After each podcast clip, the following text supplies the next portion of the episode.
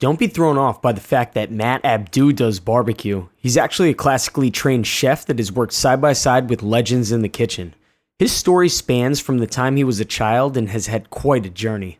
We'll touch on some earlier life, although you can hear about all that on other podcasts.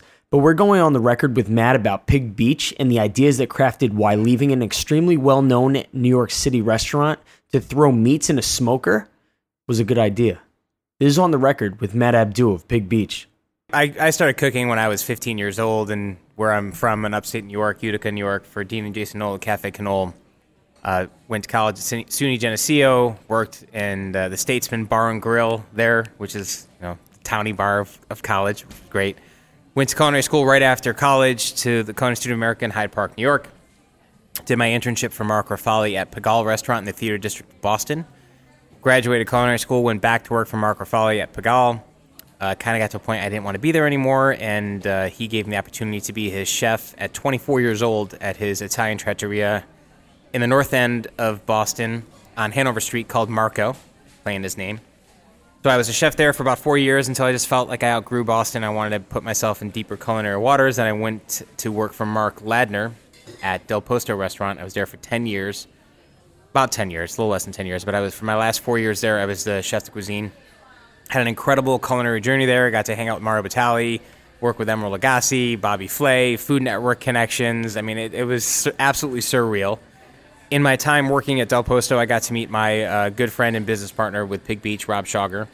We went on this famous barbecue trip to Austin, Texas, just to explore, uh, with Mark Ladner actually, to explore if there were any correlations between the Italian barbecue in the region of Abruzzo and American barbecue.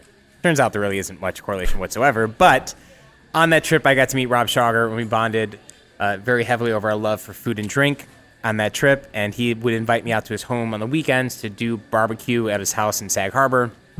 Turns out we both loved it, and we are both pretty good at it. And uh, we started entering into some local competitions to which we were winning in Long Island and Staten Island. And then he somehow finagled to get us into Memphis in May, the World Championship Barbecue Competition and my first year down there, we got second place in whole hog and first place in poultry, and the Southerners went ballistic, as so did we. So we used that momentum to open up Pig Beach Barbecue as a pop up in the summer of 2016. I was still currently at Del Posto at that time, sort of transitioning. And after a great successful summer from both our landlords and our patrons, they wanted us to come back, and we decided to make it a year round gig. And I left Del Posto to be here at Pig Beach uh, full time. It's been an incredible journey since. And that's the story of Pig Beach. we could wrap this up and we could go now, guys. Yeah. no, I, I mean you. you That's how you wrap 25 years of restaurant experience yeah. up in about 120 seconds. Uh, it's pretty, yeah, right. I mean, there's a, there's so much that could go into that 120 seconds of just the shenanigans and whatnot to get to where we're here today. But you know, it's been it's been a crazy ride, man. I mean, and I I love love loved fine dining. It was the majority of my career up until I started doing barbecue. But the thing that would just break my heart is that I'm half Lebanese and I'm half Italian. And my entire life, I grew up with food. Food was sort of like the epicenter of love. It was the ultimate represent- representation of love that my grandmother and my mother would give to us. It was either sahtein or mangia, but both basically just mean eat, mange, love, mange, be mange, happy, right? And food was just such it was it was just love. It was culture. It was everything for our family, and I grew up with it. So when I was working at a place like Del Posto, where the minimum price tag would be anywhere around two hundred and fifty dollars per person or more, it would kind of break my heart because so many people wanted to support me, and so many people wanted to come and see how I was doing and check out this crazy like venture adventure I was on, like work with Mario Batali and all these f- fun, cool things I got to do. And I would just feel horrible that if a four top came in and their check was like twelve hundred dollars, and then on top of that there was like tax and gratuity, and you know my dear friends or my family would leave fifteen hundred dollars later, and I was like, oh my god, this is crazy. But that's one of the reasons why I love barbecue so much is that it's all demographics, it's all walks of life, and it's a price point that is achievable or attainable for for really anybody. And I mean, you can come into Pig Beach and get completely full and have a couple of beers for like thirty bucks and be super. I mean, we sell canned beers for five dollars. You can get a pulled pork sandwich for nine bucks, and you know you're you're in a happy place, just hanging out outside and the on the picnic tables, the beach umbrellas, just eating and drinking and having a good time. So it's been more fun for me in that aspect of things. I certainly miss the fine dining culture of just sort of the intensity and the attention to detail. But what's cool about what we're doing now at Pig Beach is that I've brought still with me all of that OCD and and just attention to detail of fine dining to try to make the barbecue the best that we possibly can here at Pig Beach. And uh, I mean, you have been in so many different places where there's guys like you've lived four guys' lifetimes. and Does it show? Yeah, I Radio mean- people listening. Does it show? Oh, you can't see me. we like Google my face. You'll see a great transition from Marco to where I am now. I mean, we say it a lot though too that it, it's almost hindering for somebody not to get out there and see other places. And everywhere you go, Well, you have to. It, everywhere you go has to be drastically different in the way that they operate and the type of foods that go out. No, Yeah, but that what's really great about that journey is that if you're smart, you pay attention to all of it, the good and the bad and the ugly, and you learn from every transition to every place that you've ever been to, so that when you get to a point where I'm at in my career, that you have a better understanding of how to just pivot or relate or make things work or be a little bit more empathetic or understanding or reasonable, for lack of a better word, to know different scenarios and how they could potentially play out. So every step along the journey of where I've gone to where I am now has, you know, has a huge impact on what I'm doing today. And I think I'm I'm better for it. And certainly many of those that are perhaps a few years behind me that are exploring a, a career in the culinary path, it's not an easy one. You know, It's not an easy one. No, it, it's crazy. I mean, Definitely not an understatement. yeah. I, I, anybody that's ever cooked in a professional kitchen as a line cook or as a dishwasher or as a prep cook or as a porter or as a sous chef or an executive chef or front of house server, captain, busser, bartender, this industry's tough. It's tough. I mean, it doesn't it's not like the most lucrative position one could ever pursue. Most people do it because they either truly truly love food and cooking and creating smiles and putting smiles on people's faces or it happens to be a fallout for people that might have had a misstep in life that are trying to retransition into the world. And you know because the, the culinary industry we always need people. We always need people to work. And sometimes those people come with culinary experience and sometimes they don't. And ironically enough sometimes the people that come with no culinary experience if you get them at the right point in their lives end up being better employees just because they're this amazing blank canvas that you can sort of mold into what exactly it is that you want. And as we said earlier all those transitions of life stories that bring me to where I am today, it's more challenging to change my mindset on something now than it is for me to change the mindset of somebody that's just starting up. So it's it definitely has its perks in that. Well, your, your mindset comes from being in so many different environments where you have hands-on experience in seeing, you know, the pitfalls of making one decision versus another decision, and you can kind of formulate an informed decision-making process based upon what you've seen work before. No, Well, thank you. I, I well, I, I'm, I'm hoping that everything I'm doing at this point in my career is definitely formulated and being as a result of experience. Sometimes, though, which is really crazy about this industry, is that you know you might go to sleep one night and wake up the next day and it's oh my god, shut down for two weeks, and you're ha- throwing a curveball at you that Yeah. you've never in a million years planned for, thought of could happen, and then you're sitting on your livelihood, your business, your blood, sweat, and tears, and every penny you've ever saved to put into it being threatened by something that you've had absolutely no control over. And you're just sitting back and being like, oh my God, what do I do now? And one of the scariest things for me about all of that was before the pandemic hit at Pig Beach, in the, in the peak of summer, we employ around 100 people, which is crazy for one restaurant to employ 100 people. I mean, It's it's, a a lot. lot, it's a of lot of people. people. Lot of people. And for many of those listening that have any sort of insight into restaurants or cooking or working in, a, in the hospitality industry, many of these people that you work with become your family. You see them more than you physically see your family. We're here for 10 to 16 hours a day. I mean, there's no like nine to five, punch in, punch out, see you later. It's a very, it's, it's a hard industry and you really got to love what you do. And we see these people more than we see our families. So when these doors got closed down and everyone was just like, oh, it's just two weeks. I'm like, okay, two weeks, no problem. Anybody can muster up two weeks. Being naive, I think our entire country was naive to the fact that nobody ever knew or expected that two weeks to turn into what six months. And you get scared, you get worried. I mean, I, I would look at all, I would call my guys, my, my kitchen guys, my employees, and say, how you doing? What do you need? I go, nobody knows what's going on. I wish I had more information for you. I mean, in, in the middle of all this happening, we were a month away from opening up our new location in Long Island City, Queens. That got postponed. That's going to actually be happening this summer pretty soon. So those listening, get ready for Pig Beach, Long Island City, Queens, happening uh, summer of 2021. It's going to be an awesome spot. But I would call these guys up and be like, look, you have keys. The food in the walk-in's is just going to go bad. Like you need food for your family, go grab it. There's rice, there's beans in dry storage. Take whatever you need because we don't have any idea when we're getting back in there. But a lot of these guys, you know, Sally didn't qualify for any unemployment. They didn't have anything. They don't have like a mom or dad's house out in the Hamptons or in upstate New York where they could drive back to to just cozy up for a little bit. I mean, they had a grin and bear it down in the city and had nothing. And and it it's when you when you see the people that you care about, employees become much more than employees in the rest in the hospitality industry in the restaurant industry. They they truly do. And you and you you get worried about them.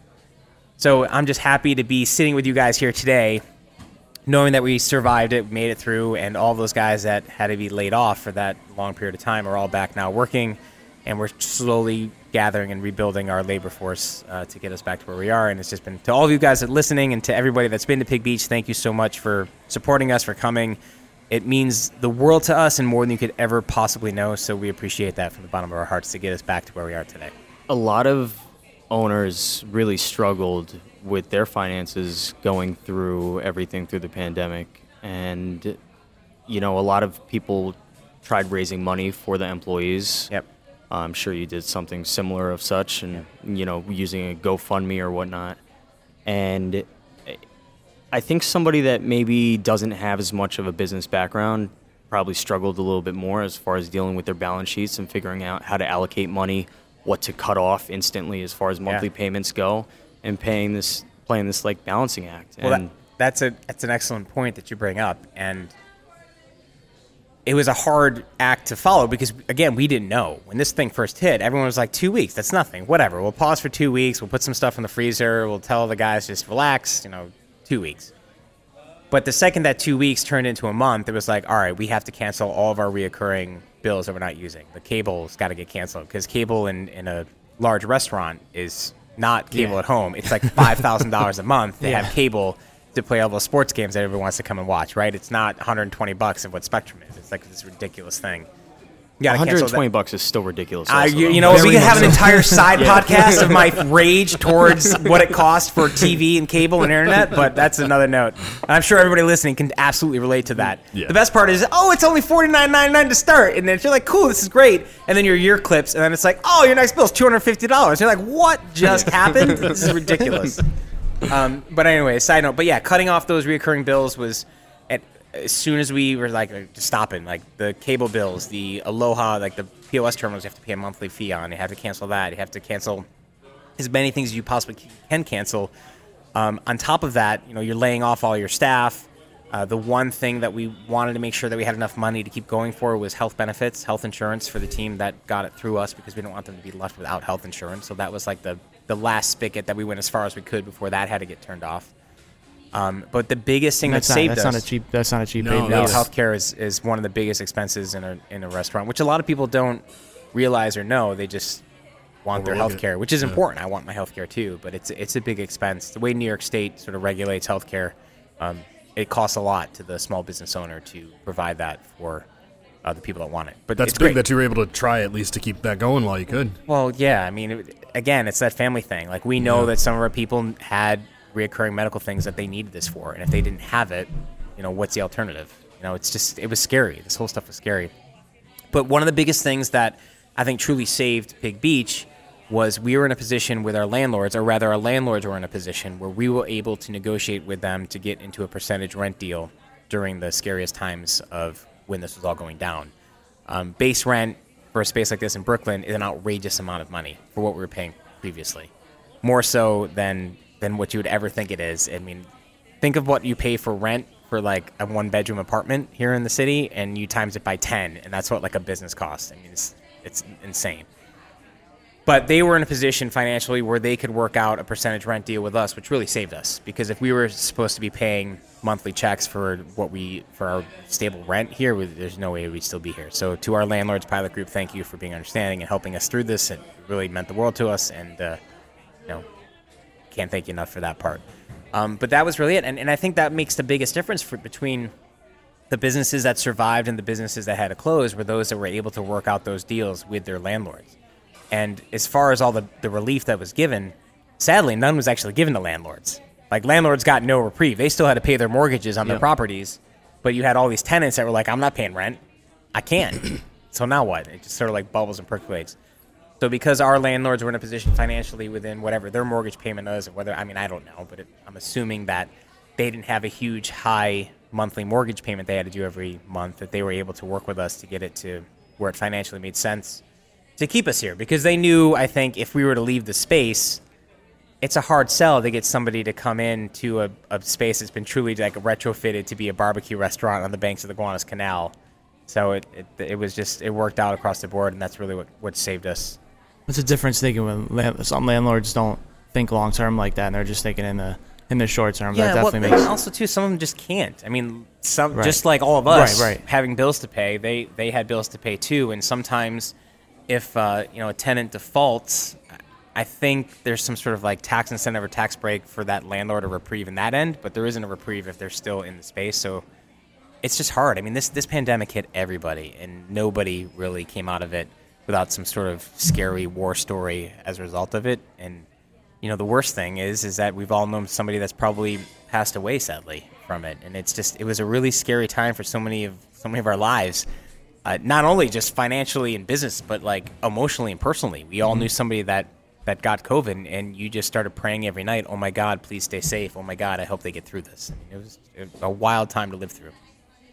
A lot of chefs go to culinary school. It's like the goal, right? Like For some people, yeah. you didn't. You said I'm gonna go learn business. Well, that's that's a funny story. So I'm one of four boys.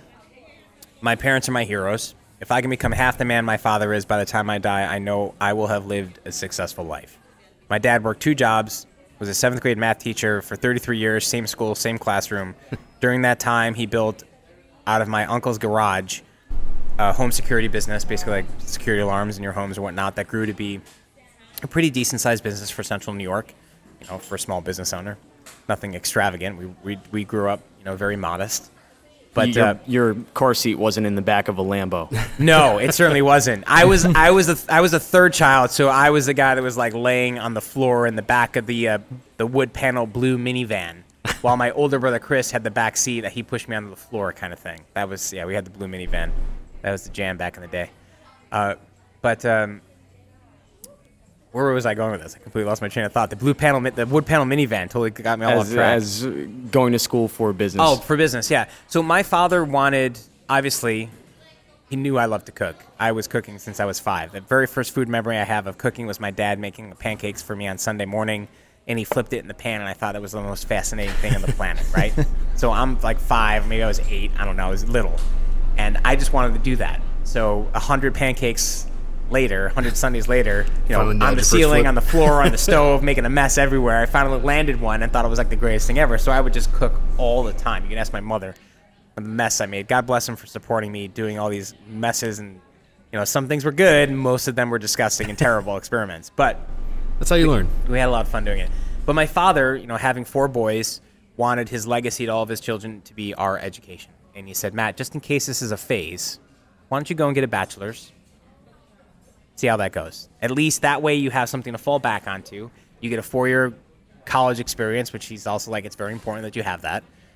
And we go from there. And if you still want to cook, we'll talk about culinary school afterwards. So I went to SUNY Geneseo, State University of New York at Geneseo. It's just south of Rochester, New York. I got an incredible four-year college experience there. I got my bachelor's in business, business administration. Met some of the greatest friends, uh, to, of whom I'm still very close with today, which is amazing. And uh, I cooked all throughout college too. I just had the. I was I was a kid in the freshman dorm that had this sort of kitchenette in the suite area, like in the common area, where I was making like baked ziti dinners for the floor my freshman year. It was like once a month. Like Maddie's making baked ziti. I mean, I don't know why the hell I was making baked ziti. It's ridiculous. but I could feed a lot of people with it for like Yeah. five dollars, so that's probably why I was doing it. Makes you the popular kid on campus for sure. Yeah, for sure. I just wish I had. Uh, yeah, well, we go down another rabbit hole with my my uh, confidence with the ladies in that point in my life, but that's a whole other side note. So yeah, so I ended up going to culinary school afterwards, but definitely business. uh, I mean, a, a bachelor's in business administration in a, in college wasn't exactly. It was great to have sort of like a base understanding of you know debits and credits and and P and L statements and things like that. I failed accounting twice, not realizing that it was debits and credits pretty much. And the second time at the end of the semester, I was just like, why didn't you just tell me it was just a balancing thing with math? Yeah, like I could have that's it, understood that. right? Well, I think what's really interesting, as you said that about education in general, is that the true special teachers, the ones that really we really remember, are the ones that are able to find a way to relate those sorts of things to all of us because everybody learns things differently. I'm very much a visual, physical learner. Like if you show me something, I will learn it a lot better than if you just talk it out to me. So if you're able to find that way of correlating it to the person, you're able to really connect with them. You're like, whoa, this is way easier than I ever thought it was. It was. It's not so scary. It's not so daunting. And what's interesting about that statement is that I find that to be true with cooking too. And everybody has a way of learning differently. And if you're able to find the best way to relate that way to that person that's learning it, you can really make a difference in their lives and, have them be better off for it too, which is really cool. Cooking needs to be something that's kind of hands on as you're learning it. No, I mean you're not It sitting is- at a it is- textbook. It is and it necessarily. isn't. I mean, a lot of the stuff you learn in culinary school is like reading a textbook. and Absolutely. They give you a bunch of how things- recipes and they make you- until make you understand yeah understand 'em. until you actually physically do something. You have to read about it typically, or somebody has to tell you about it. And there's that famous quote from uh, what is it, The Matrix? There's a difference between knowing the path and walking the path. Like physically knowing, reading about something, and actually doing it are two totally different things. But some people learn because they read in a textbook. They're like, okay, I need to know that I need to bring this up to 125 degrees and then let it rest, and that's cool. And and they learn that, and then they they, apply that to their cooking. Other people are like, okay, I need to put this steak on a grill and cook it until it feels the right way. Yeah. And and then I'm comfortable with it, knowing that I, if I push on it like this, or if I put a cake tester pin in it like this and hold it to my my lower lip, I know it's done. People learn differently. I like to use the example like when the bartenders come out of bartending school. They're like, I got my certificate, and then you put Yeah. them for a trail for on a Friday night, Yeah, and they they just fall completely their fall apart. Yeah. they could tell you what's in every single drink, but couldn't Yeah. make it. That's like the fresh recruit out of culinary school who's like, oh, I just graduated culinary school. I know everything now. God. Yeah. I know. and uh, there, God love every and all culinary graduate from Yeah. every and all culinary school that comes out. But I will tell you this: when you're moving to New York City, take that uh, humility pill before you walk in the door. Oh, yeah. Of thinking everything that you know, you might have been the best in your class, but New York City is probably the most cutthroat, most talented city in the world when it comes to cooks and people that know what they're doing. And when you're coming for straight out of culinary school, You don't know I anything. applaud that. However, the people that have learned an- of the School of Hard Knocks of just literally working in kitchens since they were 18 in New York City, and they might only be 22, uh, will probably be cooking circles around you because they've just been doing it longer. And that was one of the greatest things. I mean, I, I worked with this kid, Jeffrey Palma. He was like 18 years old at Del Posto when he came in, started working with us first there. And I don't even know how he got the job. I think it was a friend of a friend, or maybe his, his dad or somebody knew Ladner. But Ladner's like, all right, you're going to be the risotto cook. Just put him in the corner, and he made risotto. Every night when the riso- order risotto came in, because we did our risottos to order, believe it or not, a 24 minute pickup. It's but we made him to order. And uh, for those of you listening, a 24 minute pickup means it takes 24 minutes before that plate of food is going to be served to the guests. So if somebody's ordering in a risotto course, order fire. That means that's what they're getting as soon as they order or sit down. It will be 20 minimum of 24 minutes Minimum. before that food gets to a plate than the time it takes to travel from that window or where it's walking to your table. So, for reference, average pickup is like four or five minutes. Correct. Yeah. Uh, if you want the pace of uh, dinner Yeah. service to keep moving along, yeah, four or five minutes. Fire this. It should be in the window in four to five minutes, or else everything's going to take too long. People are going to get Yeah. disgruntled. 24 Um, minute pickup. But Jeffrey started when he was 18 years old. Know knew very very little about cooking and just was eager and hungry, and he ended up becoming.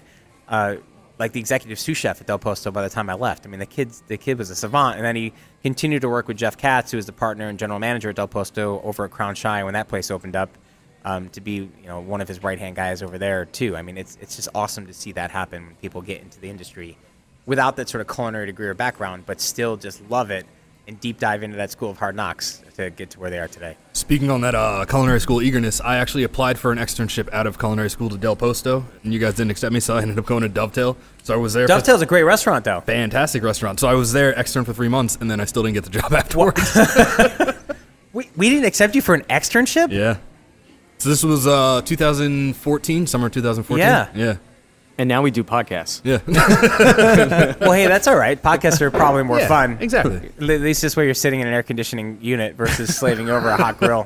Maybe that was better off. Oh, I'm sorry that didn't didn't work out for you. Life works out. Life works out. It's Yeah. just funny to now be sitting across the That's a table from you.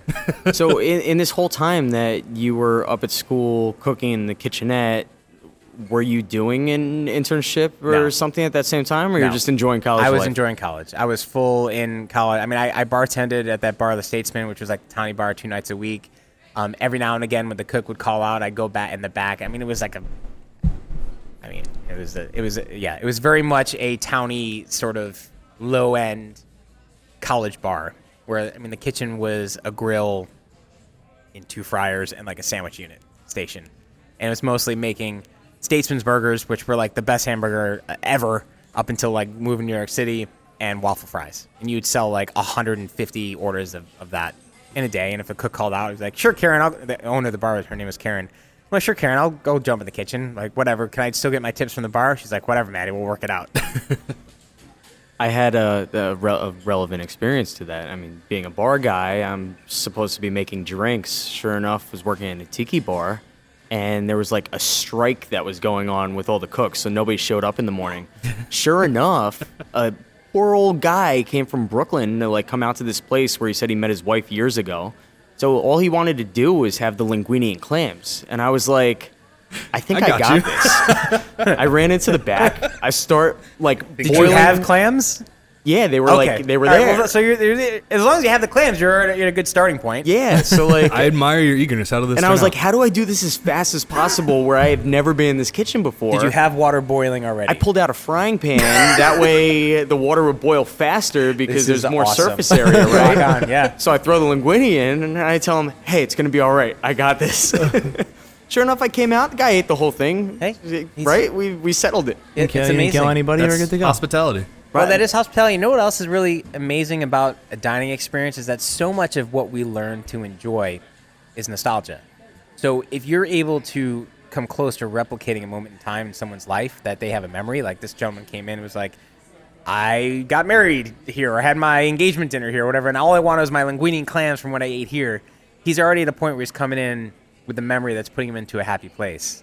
Not to not to take away from your incredible culinary skills of boiling linguine in a frying pan and making it all I, happen. I knew what was going on on the back end, and this guy was just so happy, and he had this old little happy face, and I was just like, "We I gotta, can't ruin this. we gotta for make this." can't take that smile off the happy face. no, and but that is what we do here, right? is. We kind of go above and beyond nonstop, and Yeah. yeah. there is some cutoff points. I think especially now we're seeing more kind of cutoffs happen on what we cannot do through coming out of COVID and crazy requests throughout all of that, as if it wasn't hard enough showing up to work as it was, just to make you know a little bit of cash come in. Yeah.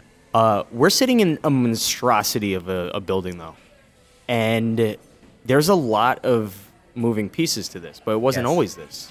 No. So when we first came into this space, so Pig Beach in, in its entirety is a, a little over 18,000 square feet, which is massive. Yeah. It's a In, lot. in context, Del Posto is 24,000 square feet. And that's that was like the biggest restaurant. I, I mean, it was incredible. That was like the Cadillac of all Cadillacs of restaurants, Del Posto. And I was very spoiled there, having every piece of equipment you could ever possibly fathom to have, with a full-time overnight crew of porters to make every piece of stainless steel shine and look brand new every time you walked in the front door. When we opened up Pig Beach back in 2016, it was merely an outdoor pop-up we came to this space. My business partner Rob Shawger brought us out here, and he, and he brings me up to basically where the gate is now. He said, "This is it." and the building that's attached, that's now our indoor spot, was was not accessible. It was like a, a condemned, broken down old, I think, trolley way station or trolley repair shop or something of that nature. And he brought me back here. Now, mind you, I'm the chef de cuisine at a four star New York Times Italian restaurant, and he brings me to this parking lot. It's broken gravel. It, the space was an old halal food truck commissary. That's that's what was done here prior to us coming in. And there was dumpsters, there was barbed wire wound up like tumbleweeds, a couple of cars propped up on cinder blocks. I mean, just garbage like all over the place. It's kind of sketchy in general. Ske- super sketchy in general. I mean, this neighborhood of where we are now, before we opened, nobody came here. Like it- the Ubers and, and Lyfts, like they didn't come here. And now during the summertime, it's an Uber hotspot for for guests that could come and get dropped off and picked up. Well, we walked into the space, and I look at him. I go, "Dude, you sure? Like this is?" He's like, "No, you got to picture it. We'll put a put a, a food pavilion on that side. We'll put a bar on that side. It'll be all outside. We'll get some picnic tables, some umbrellas. It'll be awesome." I'm like, if you say so. I mean, so we literally we opened up Pig Beach as a pop up. We had our old hickory pit that was on a trailer, our, our mobile unit, and we had a 10 by 10 pop up tent with three walls. That was it. We built a little dry storage unit. We had in this this area over here where the prep kitchen is. They had a small like eight by eight walk-in box. That was for all like the halal food carts, and um, that was our walk-in for refrigeration. Every morning I would come in. I'd get here at like 6 a.m. I'd put the meat on. I'd put it on like a furniture dolly hand truck, and I'd walk it all the way across the parking lot. To which we got paved at this point, so I wasn't pushing a cart on gravel. Thank God. um, and I go all the way to the other end, and I put the meat on. And if I needed to make, you know, rib glaze or I needed to make rib rub, I made it for my little dry storage unit underneath my tent over there. We had a, it was all kosher guys. We had the health department. There was hand sinks. Don't worry, I'm not. We weren't doing anything like too crazy. We had a hand sink and a three pot sink over on the attached to the fence over on that far side of the wall that was under the tent.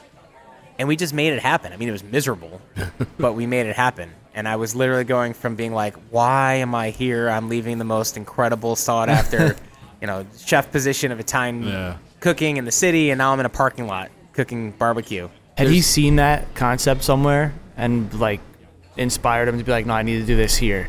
Because I do that a lot of times where I'll be somewhere else and I'll see like just like an outdoor area and be Uh, like, well, I I need think, one of these. I think the inspiration for for finding the space was first it was available, right. um, for the right price. As for most opportunities, that's how it it happens. was, it was cheap, uh, and we had seen sort of a similar concept in our trip to Austin with a lot of the food trucks because there's this huge, incredible food truck scene in Austin, Texas, near where we were staying, where you'd have like 20 food trucks lined up making basically everything and anything you possibly think of.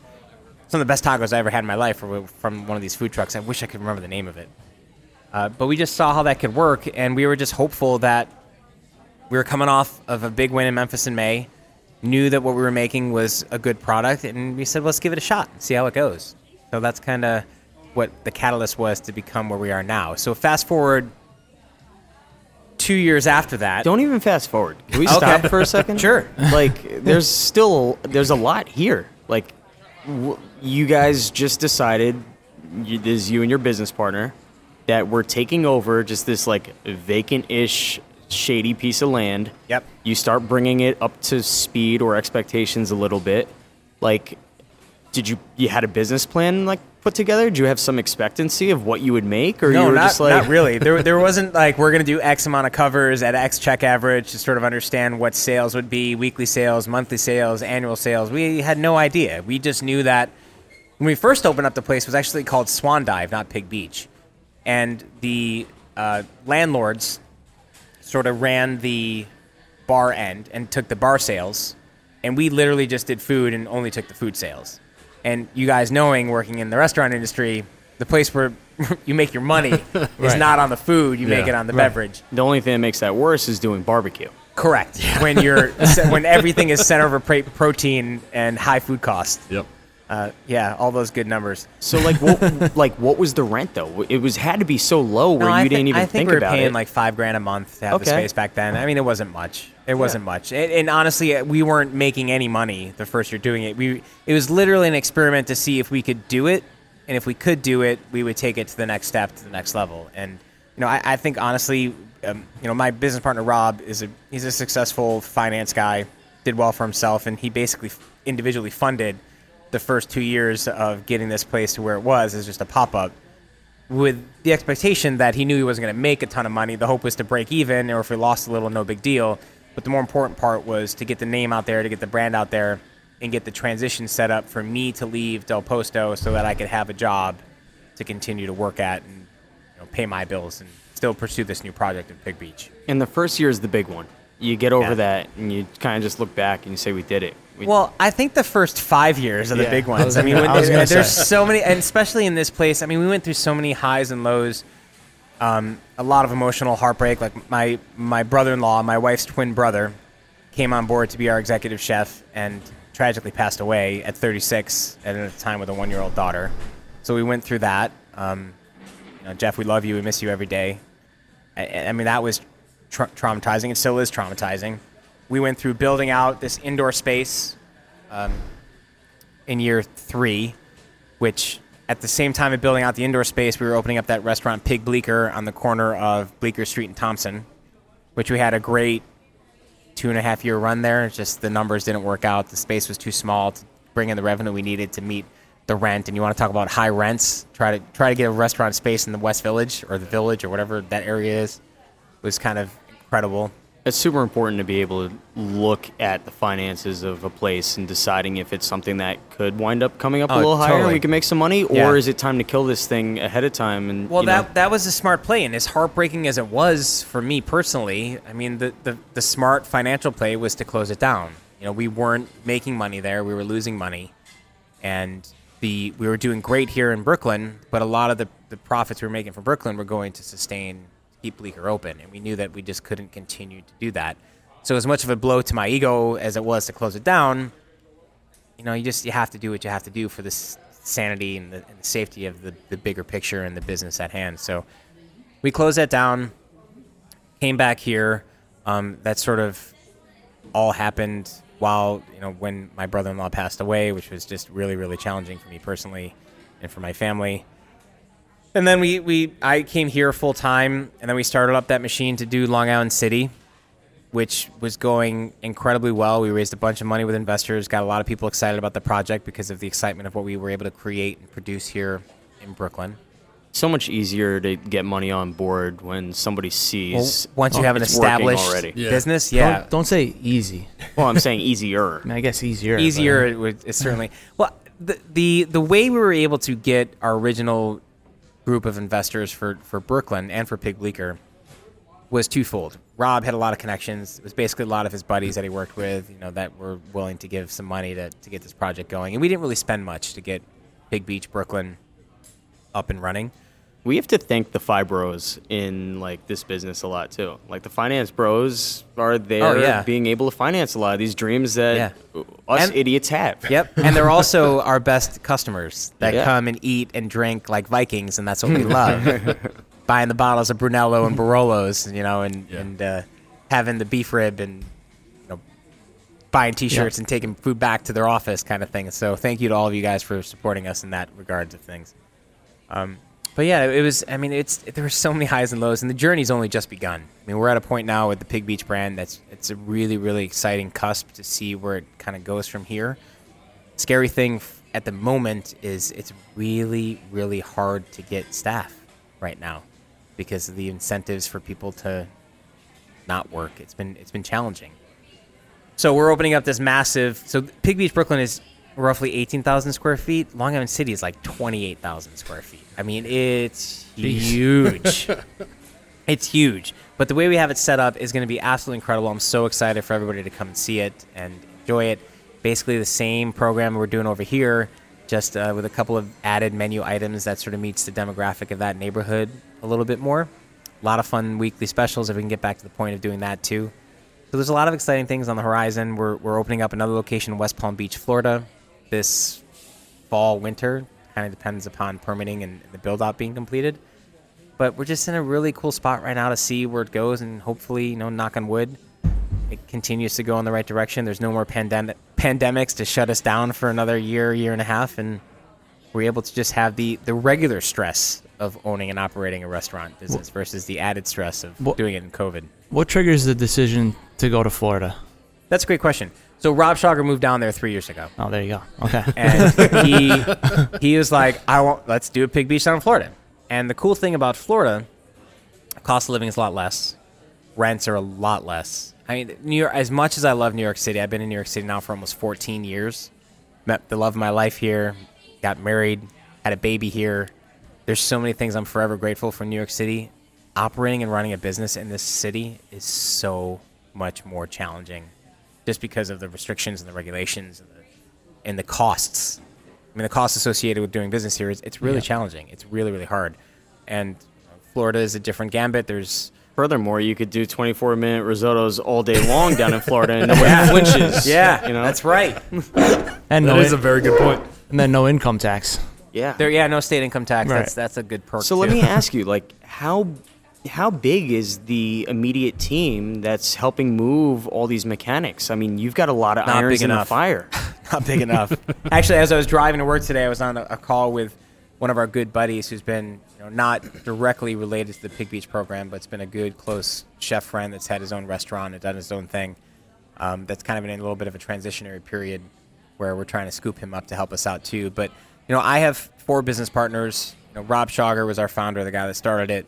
Uh, me, Shane McBride used to be the corporate chef of uh, Balthazar Group. Keith McNally, uh, Dennis Liu, who uh, was one of Rob's like biggest clients. They both work in the finance world, and Gary Kravitz, um, who's kind of like our lawyer, counsel uh, partner in the mix.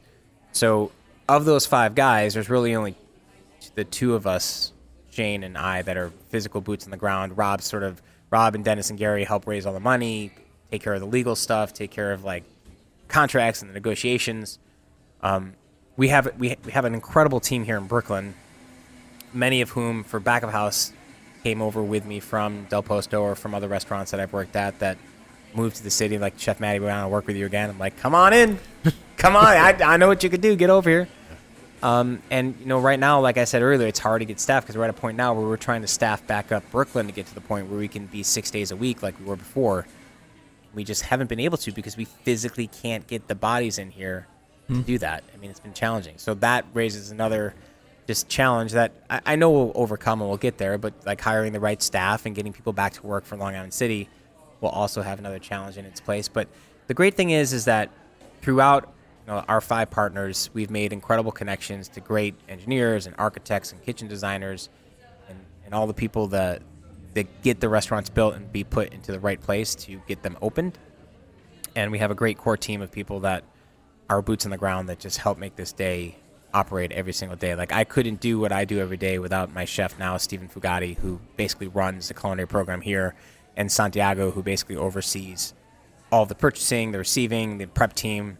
So those those two guys here are absolute crucial core components to everything we do every single day. We have a couple more guys like that in in the uh, the holster to get over to Long Island City to get opened up, but every business and every restaurant needs all the everyday people to work and fit those components of the cogs on the wheel too that all are very very meaningful. So it's that's probably one of the biggest challenges we're facing at the moment is getting the team in place to do these expansion things but the core people we have which is really great. For for another challenge, I know we t- just talked about proteins and all that. How have you been battling the recent wing prices and now the Dude, rib prices it's and all that stuff? It's miserable. it's miserable. Right, right now, we're paying more. We're paying more for for proteins than I've ever ever seen. Like for example, chicken wings. You bring up chicken wings, right? Yeah. Chicken wings. When chicken wings were first invented, they were basically given away at the Anchorage Bar in Buffalo, New York, because nobody wanted them. Yep. They found a way of tossing them with hot sauce and butter to give them out to make people thirsty to get them to drink more beer. Right. Like that was the reason that chicken wings got cooked was to get people to drink more beer. And now chicken wings have become such a hot commodity that it's a sought after protein to put on many, many menus either Right. as an appetizer or an entree.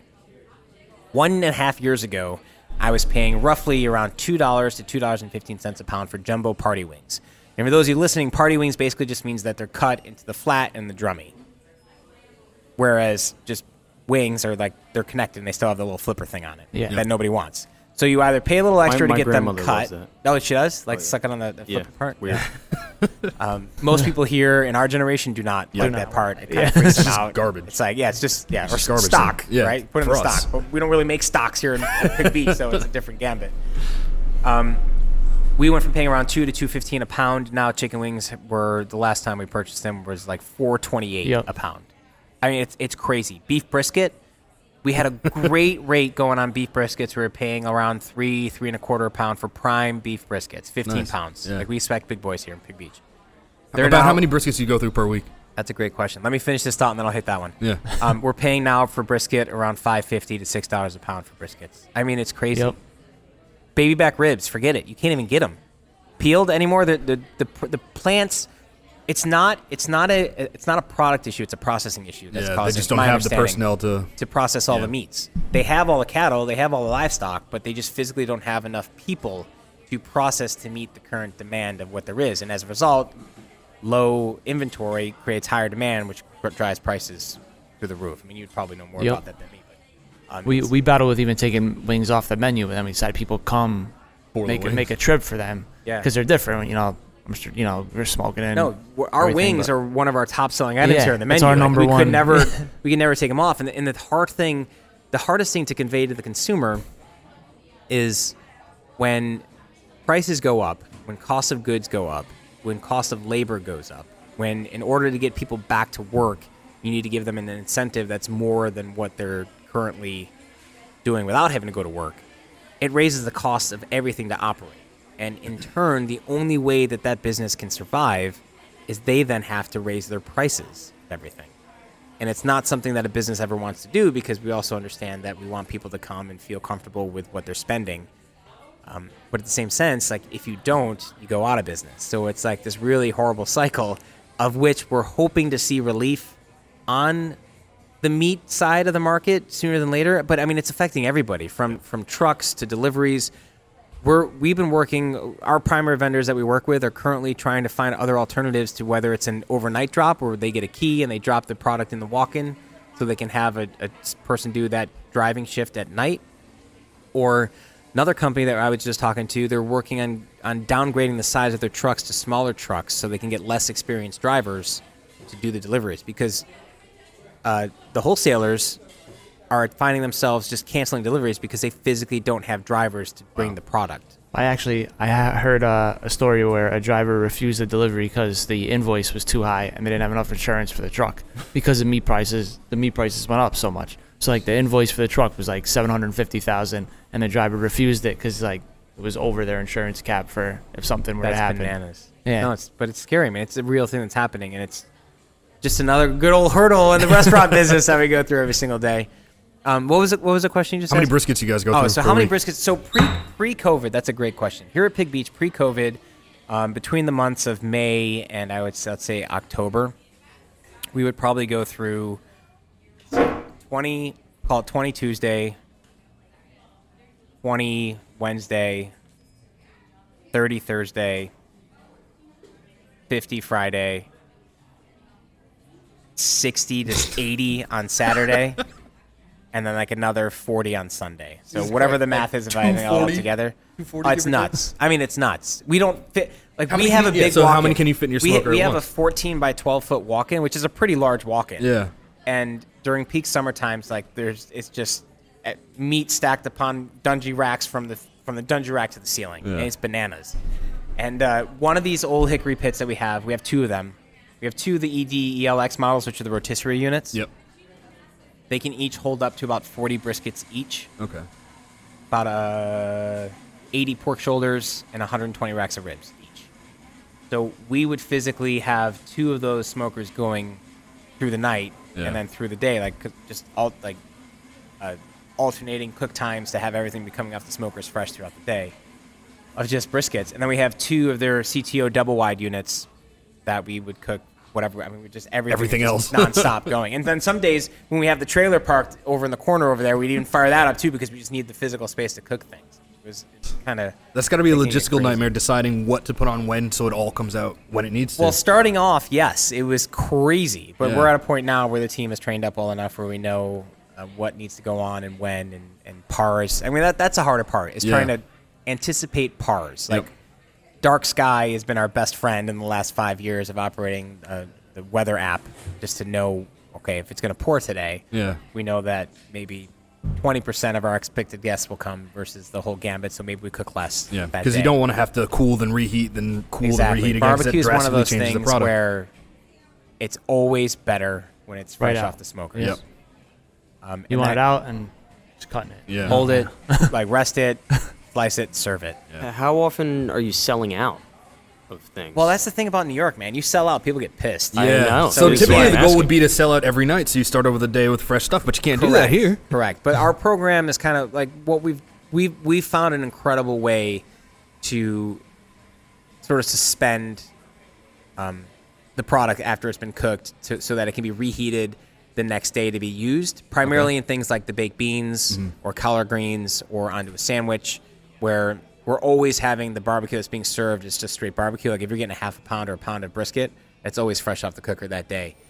Um, but the baked beans, obviously, we're not going to waste a fresh cooked brisket to like chop up, you know, the ends and put into that. Yeah. Um, but a lot of other restaurants they use Dale brisket. I mean, the Kansas City uh, burn ends. That's basically brisket that didn't get served yesterday, cut in cubes, glazed in barbecue sauce, and reserved. And some people love that better than the actual barbecue. Burn ends is people what people come off all, all the time for. And you know, tr- for me, traditional burn ends is just it's the ends of the brisket that just have that extra crispier Yeah. bark on them. So there'll be people that will come to Pig Beach and they'll say, "Hey, can I get burn ends?" I'm like, "Well, we don't really do that here." But I'm like, I'm more than happy to cut off the ends of the brisket. They're like, yeah, that's what I want. I want the ends. I'm like, okay, we got you. Gotcha. So you don't you don't do it either. The, bur- well, I say either like you No. would know, but yeah, we don't. As far as we like the don't- burnt ends, like the classic Kansas City style, where Yeah. they're Yeah. cubed and cut into bar- like glazed with barbecue sauce and just baked in the oven to be reheated. No, we don't. We don't do that here. Although we have a demand for it all the time. I don't know why I haven't done it here. Probably just because like we have such a small facility to produce the volumes of what we produce here that Yeah. it becomes really challenging. And if you look at our core menu here, at Pig Beach, it's basically five core barbecue items, five core grilled items, and five to six sides, three sandwiches, three desserts.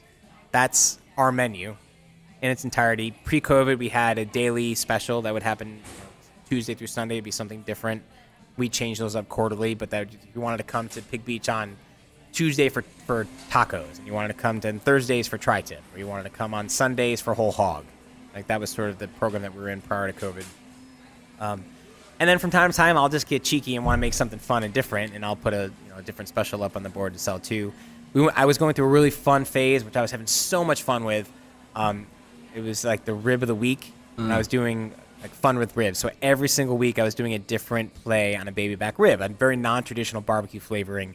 Something from like mojo ribs to Lebanese ribs that were finished with what I was calling New York City white sauce, which is basically like an ode to the halal guy's food truck, the white sauce on the chicken and rice nice. I like uh, that. bins, uh, uh, ribs al pastor, uh, char siu ribs. I mean, I was just all jerk ribs all over the map. Yeah. Just trying to find iconic flavor profiles of things that I love to eat that were spoiled here in New York City that you can get really anywhere, and applying them into a really fun way to work on a baby back rib, and then having a really cool accoutrement or sauce, whether it be barbecue sauce or dipping sauce or something to go along with it to make it a lot of fun. So I look forward to getting back into that gamut of things and having a lot of fun with that. But you know, it's it's been an incredible journey, and the, and the doors that have been opened through having Pig Beach for me, um, whether it's within Food TV or like the Today Show or Food Network or any of those incredible opportunities. I just did some Dr. Oz segments, which was amazing. Dr. Oz, you're the best. We love you. Today Show family, I love you guys. Food Network people, love you too. Have me on more if you're listening. Um, but I've been I've been exposed to so many really cool things, and I'm so truly blessed because of it that I, I'm just super super grateful to where I am today, and I hope that I can continue to, you know, make all of our team proud and continue to grow this brand to get it to a point where one day I can retire and hopefully not have to work 16 hour days, six days a week anymore, and spend more time with my family and do all that sort of good stuff. when you're talking about you know the cost of all these meats going up and like just barbecue in general being an expensive business to be in it like to me it almost just makes sense to figure out how to increase the booze sales heavily like at, at what point i mean we just came from an event out here what was that three weeks ago four weeks ago Something like The, that. the brisket, king. Brisket yeah. King. Yeah, about three weeks ago. and like the line of people just trying to get booze like paid Yeah. for even though free booze is outside also right like Yep. they don't care they're here spending money they want to have the beers they want to have the cocktails that you have and Well, the other part that's amazing about our program here at Pig Beach is that we are this amazing, incredible barbecue restaurant, but we're also sort of craft cocktail beer garden. And that is typically our sales are pretty close to being split 50 50 uh, between food and booze. And when I tell you we'll go through, we'll, we'll the, at the end of the day, the sales report will show we sold a thousand frosés in the summertime. like I'm not kidding, it'll be a thousand frosés. Uh, and big things, craft beers in this neighborhood of Brooklyn. People go bananas for the IPAs these days, which are really high alcohol content beers too, and they come in the tall boy cans that we serve here. So you have like three of those, and you're already like in a good happy place. But booze is a crucial component, and that's what I think makes this model of Pig Beach work and succeed is the fact that we have this really cool concept that's kind of unique for a barbecue place. I mean, I'm not saying that we're we've certainly broken the mold. I mean, we're a lot of barbecue places have a similar philosophy behind it, but being able to have the spots that have this big outdoor space attached to them that are very beverage focused on having really fun, refreshing, playful cocktails and frozen drinks and things like that, in addition to really delicious barbecue and burgers and sausages and hot dogs and fun things like that. It's it works and it's just a really cool, fun environment. And if you were to ask me six years ago before this thing started, would there be a line with a two hour wait of people going over the bridge of the canal waiting to get in to go to Pig Beach? I'd be like, there's no freaking way. And uh, I mean, it, it's crazy to me. I mean, the lines now are obviously longer because we're still under restrictions of how many people we can physically have into our space, and everyone has to be seated at a table, and there's only X amount of seats. So for those of you that have come and have had to wait outside in line, I totally apologize, and I totally feel your pain and frustration. We're almost out of it. Well, hopefully we'll be able to get you and process you in sooner. And thank you for coming. Do So you- I, I have a question. Are we gonna see a Gotham Burger pop up? Here? yes, yeah, probably pretty soon. I mean, we just won Burger Bash, Yeah, that's why. so I we brought, certainly have to bring it up. my so boy Mike Puma. Big shout out to Mike Puma. Hell yeah. good friend of ours. We've been doing helping him with his brand of Gotham Burger. Uh, he makes an incredible smash burger. Uh, it- it's really just what he does is sort of the nostalgic diner style or fast food burger that everyone grew up within my generation. I'm older than you guys. but that we grew up with prior to big corporate companies sort of changing the philosophy and the quality of the products going into it. Um, so it's just that perfect, beautiful flavor profile, griddled. So you have that crispy uh, section crunch of the hamburger and all that flavor with the griddled onions. And on the best bun in all the land, Martin's potato roll. You can never go long, wrong with that. I mean, Mike did say that he was looking for an operations director or manager, pretty much to open did. up a space. It- that was said on one of the previous podcasts in which we spoke to him. Yeah, we, we've been trying to help Mike out any way we can. He needs to get a spot open, especially after coming off of, of this win in Burger Bash in Miami. So to transition that thought, like th- he's got a lot of publicity, right? Mm-hmm. And it's it's great. It's a great thing. And then the question is, how do you get that return on investment back? Well, it drives further lines going forward into whatever the next pop up is. And considering we just did Brisket King here, and we saw how many bodies were moving around and how many cameras are taking photos. You know, Justin was just talking about on one of the previous episodes. Like, what's the return on investment when you do events like this? Like, are you looking to just make money right there, or are you just getting the brand solidified to be a contender? And you know, That's a great question. Uh, Or is man- it just fun and many of those events that we host, like Brisket King, we, we sort of did that as a courtesy to Jimmy Carbone to offer him a space to hold it because he couldn't find a space and he wanted to do it outside. And I mean, Jimmy throws a great party. He's been doing Brisket King, Rib King, Pig Island for however long he's been doing any of that, and he's become a really true dear friend. Um, and we just wanted to be able to help him out with that and also be a part of for what for us was the first return to a barbecue gathering event since the pandemic. I So actually said that when we were here. I was like, "Look how nice this is. Everybody's here." Yeah, it was great, right? And people felt comfortable. And I mean, even though that there were, were a lot of people here, it was outside, and the people that were there that wanted Everybody to be here, they happy. felt comfortable. They Yeah. felt happy. Nobody was like, "Oh my god, I have to get out of here. I'm, I'm, I'm nervous or scared." I mean, people felt comfortable for the most part, and obviously, we, we wanted to intentionally set it up that way. Um, but you know, Jimmy throws a great event, and we just wanted to be there to help him for it. So that's an interesting question, though. When we do events like that or pop ups with, with Mike or uh, host events like Pig Island or um, the Jeff the Jeff Missioner barbecue benefit that we've hosted the last couple of years. We didn't do it last year because of COVID, but you don't necessarily make money off a lot of these things. A lot of these events uh, are either going towards a foundation or a charity to which you're trying to you know do your part for the community and help out for. Obviously, you're hoping to drive a lot of recognition and word of mouth and, media attention when you're doing those events as well and uh, you you go from there. I mean, the, the the heart and soul and the bread and butter of what you're making financially to push the restaurants forward is hopefully a result that comes after, as you said, the return on investment of getting that sort of publicity and getting your name out there. It's taken us six years for Pig Beach to sort of be, I think, at a point now where people know of us. Like you come to New York City and somebody's going to ask you about barbecue, they're going to say, you know, Billy Durney Hometown Barbecue, Pig Beach Barbecue, um, uh, or any of the guys that were here at Country that Brisket King something like event. that, yeah. yeah. Blue Smoke or you know, Hill Country places like that. Like we're on now the conversation of a lot of these epic barbecue joints, which for me is surreal. It's amazing and honored to be a part of those names. So it's it's you know you do these things as a hope that it gets your name out there more and people want to come and patronize you more and support you more. And outside of that, they come and they have this incredible experience or a great product and like wow, Pig Beach is legit. Like they make some great barbecue and the space is super fun. We just had a total impromptu 30th birthday party for my buddy, and we all left super happy, super drunk, super full, and and had a great time. So, yeah, you hope those returns on investments they play out, pay out down the road.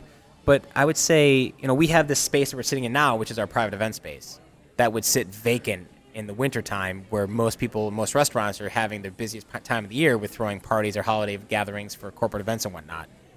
We're finally at a point now where people are, we're a sought after spot for people to have functions and have gatherings for that sort of stuff during the holidays where we already have people booking events now for November and December, which we didn't have previously, which would like want me to bang my head against this table and say, why don't people come? And, and you know, part of it is because you're just, you're not there yet. You're not known yet. People don't know that you even do that sort of thing yet. And with any business, it just takes time to build a reputation or build that sort of word to mouth so that people will come and know who you are and know where you are and what you do. And obviously, a lot of that is attested to all the incredible people listening now that have come here and hopefully had a great experience and say, wow, let total. I mean, it's, it's, yeah, why not have our 30th birthday party there? Why not have our engagement dinner there? Why not have the day after our wedding brunch there? Why not have our corporate holiday party there? And that means the world to me to be able to know that people get excited to come in and say, well, Pig Beach is, you can come in and have a rack of ribs or a burger, but they'll also do a 150 pound pig for you in the style that they do in Memphis and May and win with as sort of a really fun showpiece to have something special or different. I mean, we've even gone as far as to, we've whole smoked a swordfish with the, the bill on to pull and make tacos out of it. I mean, we're, we're kind of nuts, but, but what's fun, I mean, but what makes it fun is that, you know, we're, we're not just barbecue people. We're culinarily trained fine dining chefs that decided to take a little bit of a, a, a detour into this the beautiful realm of barbecue, but still having that attention to detail and flavor and approach to food that kind of makes us a little bit fun and unique to do fun, cool things like that. Enjoy the episode? We speak with owners and operators everywhere about their journeys and hardships that build their brands. We hope to shine light on the gems that can help you increase sales, efficiency, and ideas in your locations throughout these conversations. A lot goes into these episodes, and we'd be quite appreciative of you cruising over to the Patreon page and supporting the podcast. Patreon.com slash waiting on fries. This has been On the Record with Matt Abdoo of Pig Beach.